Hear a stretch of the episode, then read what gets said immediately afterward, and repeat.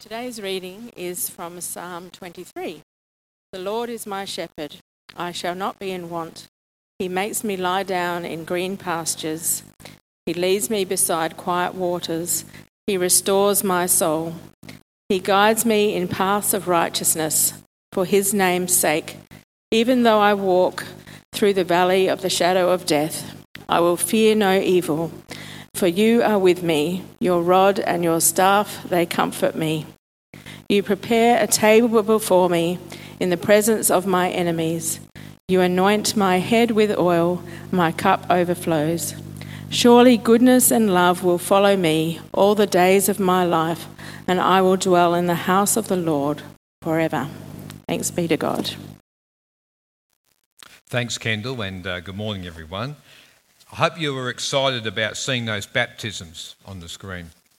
Um, as, as was mentioned by Maddie, we had a bit of a storm at about half past 12, 1 o'clock, and uh, the baptisms were at half past 2, and the sun came out, and uh, we had them having to go a fair way out into the water, uh, as you could tell. Fortunately, Peter Mashman was prepared to come out and do the close camera work. So well played there. Um, but I would certainly, there's something special about baptism. It's great to witness it, but let me tell you, folks, it's even better to be baptized. It's even better to be baptized. And so um, I would really endorse the comments that Maddie made about if, if something has been sparked in your heart and you haven't been baptized, then I would love to have a chat because we're going to have more baptisms this year. Amen? We are going to have more. And um, whether it be in the sea or whether it be in our excellent inflatable spa, once we get the heater to work properly, um, they're on. So, so uh, and the other thing that I'm excited about, I get excited about quite a few things, but the other thing I'm a bit excited about is that, um, as was mentioned last week, we're going to continue to have Alpha. And if you get our newsletter, by the way, in our newsletter from last week, there's a link to all the photographs. And I know a number of people clicked on it, but there's a link to all the photographs of the baptism. So you could see more detail there. But in our newsletter, we talked about the fact that we're going to run Alpha 3 and we're going to have a focus on young adults. When we say young adults, it's approximately under the age of 30, just give or take. And um, we've got this vision for at least 30 people under the age of 30 to do Alpha this year. So I'd really encourage you to pray into that. If you're in that category, pray about who you might want to invite. If you're not in that category but you want to be support him in prayer, pray for the whole event of Alpha because it really will be, I think, a significant time. I'm excited about it. Um, but let's, uh, let's move into um, series again on Psalms. Last week I preached on Psalm 2, and uh, today we're going into the, probably the most well known psalm, I think, in, in the, uh, of the book of, of Psalms, um, Psalm 23. So let's have a word of prayer now. Heavenly Father, I ask now that the words of my mouth and the meditation of our hearts will be acceptable to you, that your Holy Spirit will continue to speak to us and lead us into truth and understanding. I ask this in Jesus' name. Amen. Amen. So, for some people, they would have heard the psalm many times. Sometimes you hear it um, at a funeral, um, there's various songs that have been made around this psalm. But I just want to spend, it's, not very long, so we're just going to work our way through this psalm today because I believe that the Lord has got some things for us in this psalm. And I love it when it begins. The Lord is my shepherd. I lack nothing. He makes me lie down in green pastures and he leads me besides quiet waters. He refreshes my soul and guides me along the right paths for his name's sake. Now, there's this great image of the Lord being the shepherd. And last week, when we talked about Psalm 2, there was a strong focus on the Lord being our king. In this psalm, the focus is on the Lord being a shepherd. Elsewhere in the Bible, you know, the Bible talks about God being our rock, God being our deliverer, But here we have this pretty intimate metaphor of God being the shepherd.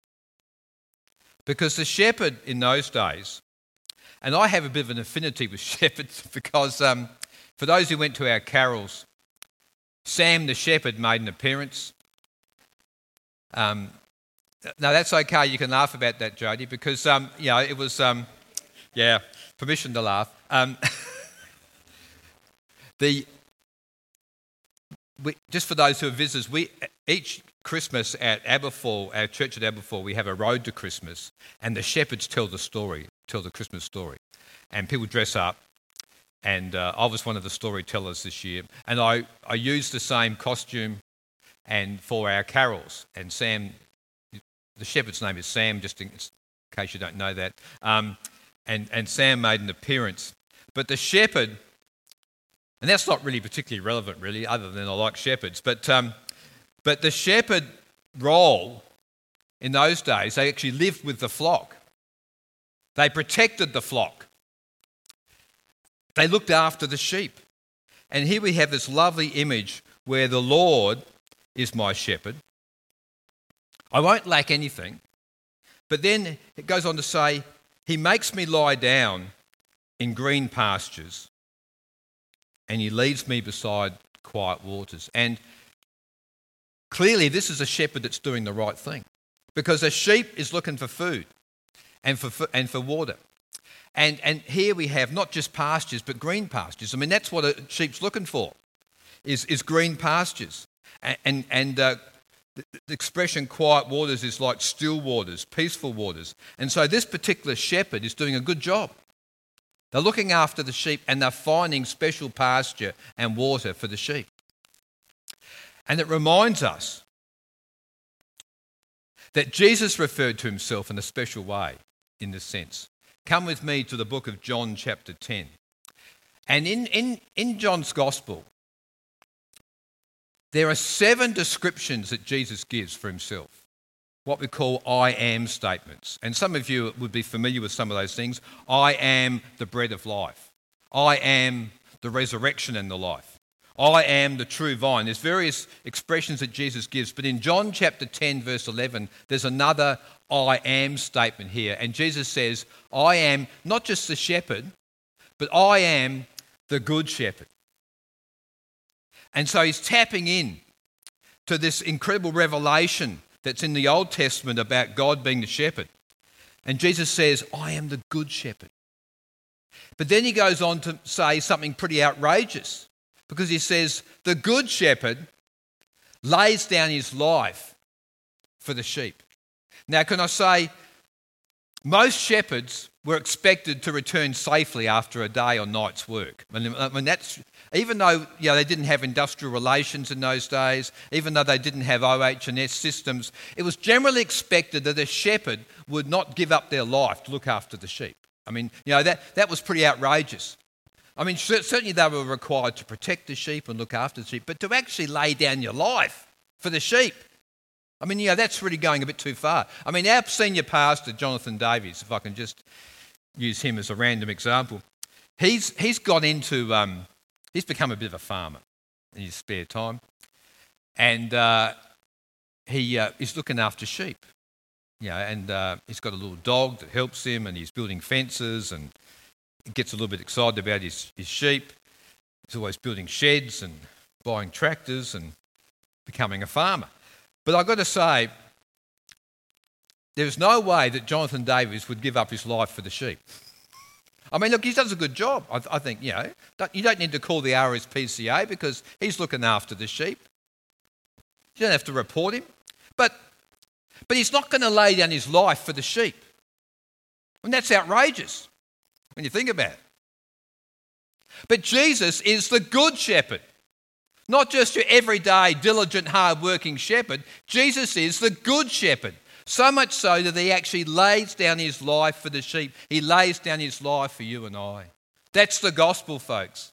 That God loves us so much that he gave his only son, that the shepherd would actually lay down his life for sheep. Not just protect us, but lay his life down for us. The good shepherd. I love that. And there's another expression in the book of Isaiah talking about this.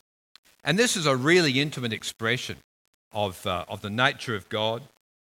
He tends his flock like a shepherd. This is talking about God. He tends his flock like a shepherd. He gathers the lambs in his arms and carries them close to his heart. What a beautiful picture that is, folks. Can you see that? That God is our Heavenly Father and he wants to gather us up and he wants to carry us close to his heart. Can you just put yourself in this picture for a moment? That's the nature of God who's our shepherd. And he gently leads those that have young.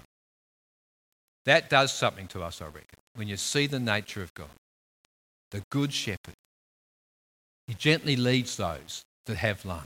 He gathers his lambs up into his heart. What a beautiful picture that is. And God wants to gather you up today. He wants to envelop you with his love. He is the good shepherd who goes after the, um, he leaves the 99 and goes after a stray. Once again, that's outrageous. Why would you leave 99 sheep to look after an errant one? But that's the nature of God. He leaves the 99 and goes after the stray sheep. He is the good shepherd. And the promise in Psalm 23 is in verse 3 not only is he a good shepherd who leads us into green pastures, who, who um, puts us beside still waters, the Bible says in Psalm 23 he refreshes our soul. He refreshes our soul. He revives our soul. He restores our soul. Now, maybe your soul needs a bit of refreshment today, folks. Maybe you're feeling a little bit stale. Maybe this year of 2024 is sort of, oh, you're not so keen on it. It's sort of, it's here, but you, am I ready for it?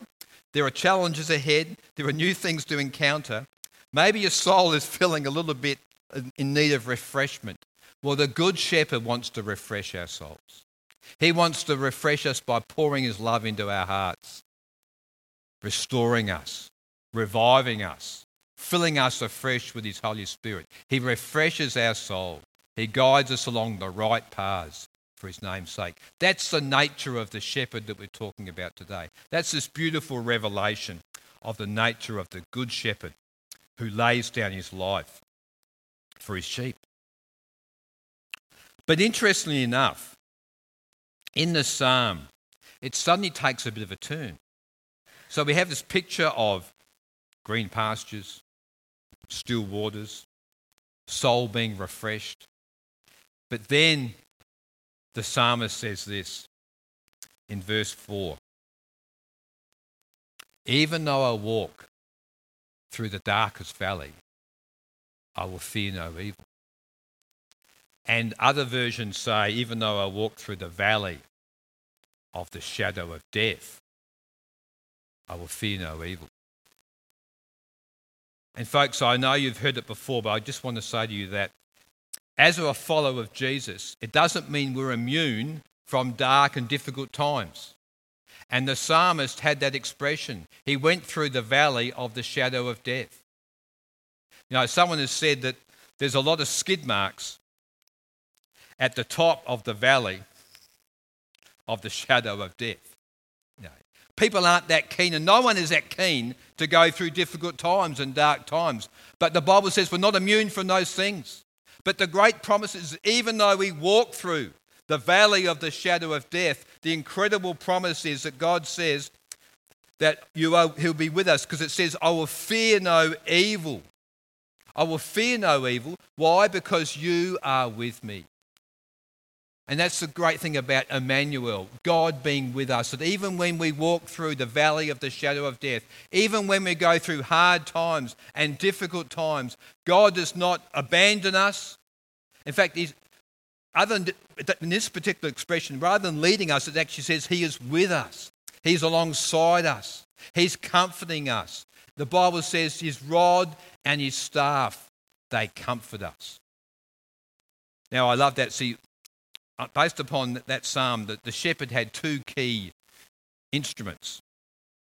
He had a rod, which was like a, um, a, a cudgel or a, you know, I think about this long, a big stick, um, which he used to fight off um, the predators and the attackers. And when I was doing the story up at Aberfoyle, um, telling a story, people sometimes said to me, Mark, I think you might be embellishing it a bit because it talks about you're fighting off um, lions and wolves and wild dogs. I even mentioned bears. Well, I discovered that King David, he fought off lions and bears. It's, it's in the Bible, so it must be right. So, you know, th- I'm very pleased now that Sam the shepherd was on the right track. I've, I've had it confirmed. This is good. But, he, but there was this rod. So the rod was for protection. But then there was the staff, which was a longer device, and the staff was more for guidance and encouragement and making sure the sheep were heading in the right direction. And so we can fear no evil because God's rod and staff are with us. In other words, He protects us and He guides us. So there's two takeaways here about God being the good shepherd. That even so, if you're going through tough times, folks, if you feel as if you're in the valley of the shadow of death, well, God's protection is there and God's guidance is there. He never abandons us, He is with us. His rod and His staff, they comfort us. And so we can know the comfort from the Good Shepherd because of His rod and His staff. And Paul, the Apostle Paul, picked us up a bit talking about the nature of, um, of the love of God for us. And I want to just flip into the New Testament for a moment. In Romans 8, I want to pick it up in verse 38. Because the Apostle Paul knew tough times, knew difficult times, knew hardship, knew troubles. He knew what it was like to walk through the valley of the shadow of death. And this is what Paul says, but writing this letter um, in Romans chapter 8. And I love this. And this is written from a man who knew hardship, he knew persecution.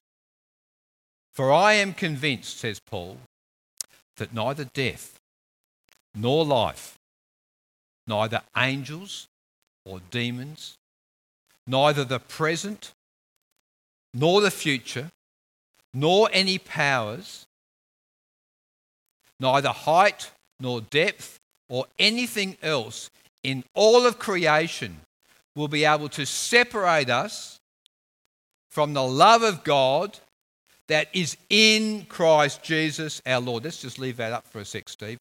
I love this. Nothing will separate us from the love of God that's found in Jesus because Jesus is the good shepherd and he looks after his sheep. Amen? So we can be going through tough times and you may be going through them right now.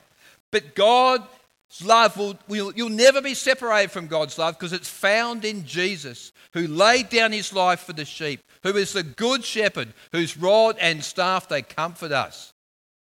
In Christ, we're never separated from the love of God. The shepherd holds on to the sheep. The shepherd holds the lambs close to his heart. How good's that? How good's that? And then after this expression of walking through the valley of the shadow of death. The psalmist says this verse 5 and 6.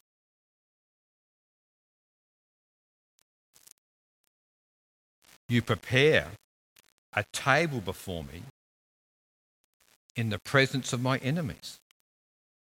You anoint my head with oil. My cup overflows. Surely your goodness and love will follow me all the days of my life, and I will dwell in the house of the Lord forever. Now, here, in some ways, the metaphor changes because here God is preparing a table before us. And so, this is not so much here God being the shepherd, but this is really God being our friend because he, he invites us in to the meal. He prepares a table for us. A table. A table of invitation. A table to have fellowship together. A table, in, even in the presence of our enemies. God prepares a table for us. He invites us in as this wonderful host, if you like. And, and, and he, it's a full blown thing because it says, You anoint my head with oil, and my cup overflows. And in ancient times, the idea of the oil was, to, was for a special honoured guest. You would pour oil on the person's head. I'm glad we haven't had that sort of ceremony so much now. I mean, you imagine going to someone's house, sit down. Before we go any further, Mark, let me pour some oil on your head. I mean, I don't know if I'd be that keen, but that was a custom in those days. And, and a cup of wine, which was like not just half full, overflowing. So God here is inviting us into an incredible relationship with Him where He prepares a table for us, and, it, and it's a full blown thing the oil and the cup. And God is inviting us into a, a relationship with Him where we can be His friend. So not only is He the King from Psalm 2, and He's the good shepherd, He's also our friend who invites us in. And it's just on a one off invitation. It's not just, oh, look, you know, in a couple of weeks' time you can come and spend some time with me, but, you know, that's what it is. Put it in your diary. No. He invites us into a full blown eternal relationship with Him forever. How good's that? He never lets us go. He holds us in His arms, but he, He's our friend. He invites us into this table, this time of fellowship, to be with Him. And then it says, Surely your goodness and love will follow me all the days of my life. All the days of my life. God's goodness and love will never leave us. He promises to follow us, to be with us, to look after us. His goodness and love will stay with us. That's the image of the Psalm 23, the good shepherd who looks after the sheep but, but also who invites us in to a meal, sets a table for us. And so I've got a couple of questions. And I want to go back, and this is not on the scripture on the screen, but I want to go back to John 10. Because in that image of, um, of Jesus being the Good Shepherd, in verse 14, Jesus says this I am the good shepherd. I know my sheep, and my sheep know me. I'm the good shepherd. I know my sheep, and my sheep know me. You know, I was um, some years ago. We were living in a country town, and I listened to a preacher one day who had recently been to um, to the Middle East, and uh, he was observing some shepherds looking after sheep. And he said, he saw the situation where there were two flocks of sheep and they sort of crossed over each other. Now you can just imagine the mayhem that may occur. I mean, it's pretty hard to look after a flock of sheep at the best of times, but for two flock of sheep to sort of encounter each other and somehow or other, you know, remain intact and keep on going is, is no mean feat. But this chap was telling me that the shepherd was calling out to the sheep.